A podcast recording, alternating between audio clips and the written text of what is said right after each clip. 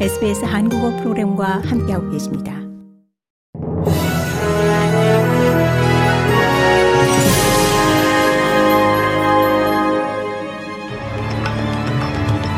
(11월 22일) 수요일 오후에 SBS 한국어 뉴스 간추린 주요 소식입니다. 이스라엘과 하마스가 인질 50명과 팔레스타인인 수감자 150명을 맞바꿔 석방하고 이 나흘간 일시 휴전하는 안에 합의했습니다. 이스라엘 정부는 하마스가 약 50명의 어린이와 여성 등을 나흘 동안 단계적으로 풀어주기로 했으며 추가로 인질 10명을 석방할 때마다 휴전 기간을 하루씩 연장하기로 했다고 설명했습니다.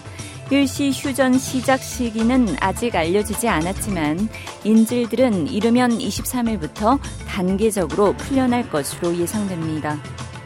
어젯밤 보타니 항에서 벌어진 시위에서 친팔레스타인 시위대와 경찰이 충돌한 가운데 23명이 체포됐습니다.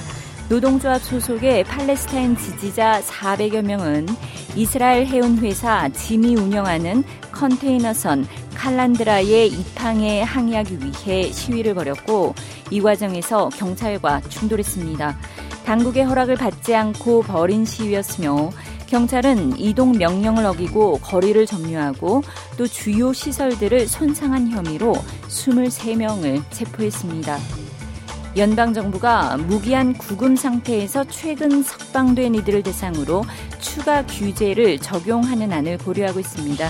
최근 사회에 방면된 90여 명 가운데는 여러 명의 살인범과 성범죄자가 포함돼 있어 이 지역사회 안전에 대한 우려가 제기됐습니다. 연방 대법원이 추방될 곳이 없는 난민 희망자의 무기한 구금을 불법으로 판단한 후 연방 정부는 이민법 수정안을 긴급 통과시켰습니다. 이 긴급 법안에는 전자발찌, 통금 등 이 엄격한 규제 조치들이 포함됐습니다. 클레어 오닐 내무부 장관은 더욱 철저한 감시를 계속할 수 있도록 가능한 옵션을 정부가 검토하고 있다고 말했습니다.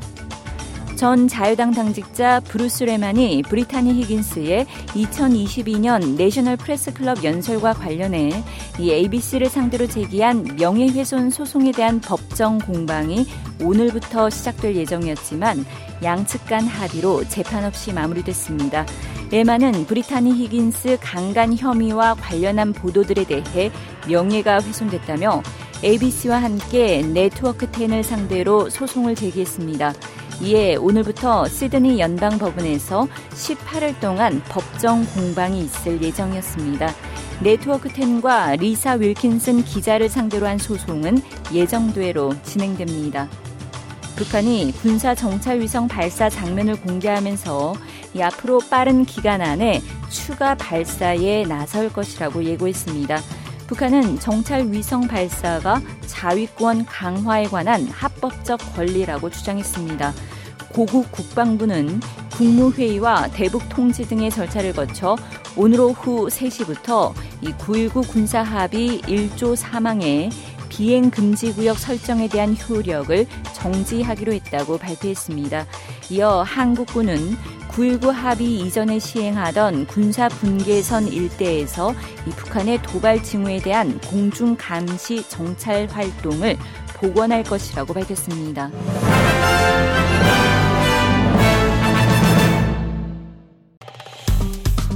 좋아요, 공유, 댓글, SBS 한국어 프로그램의 페이스북을 팔로우해 주세요.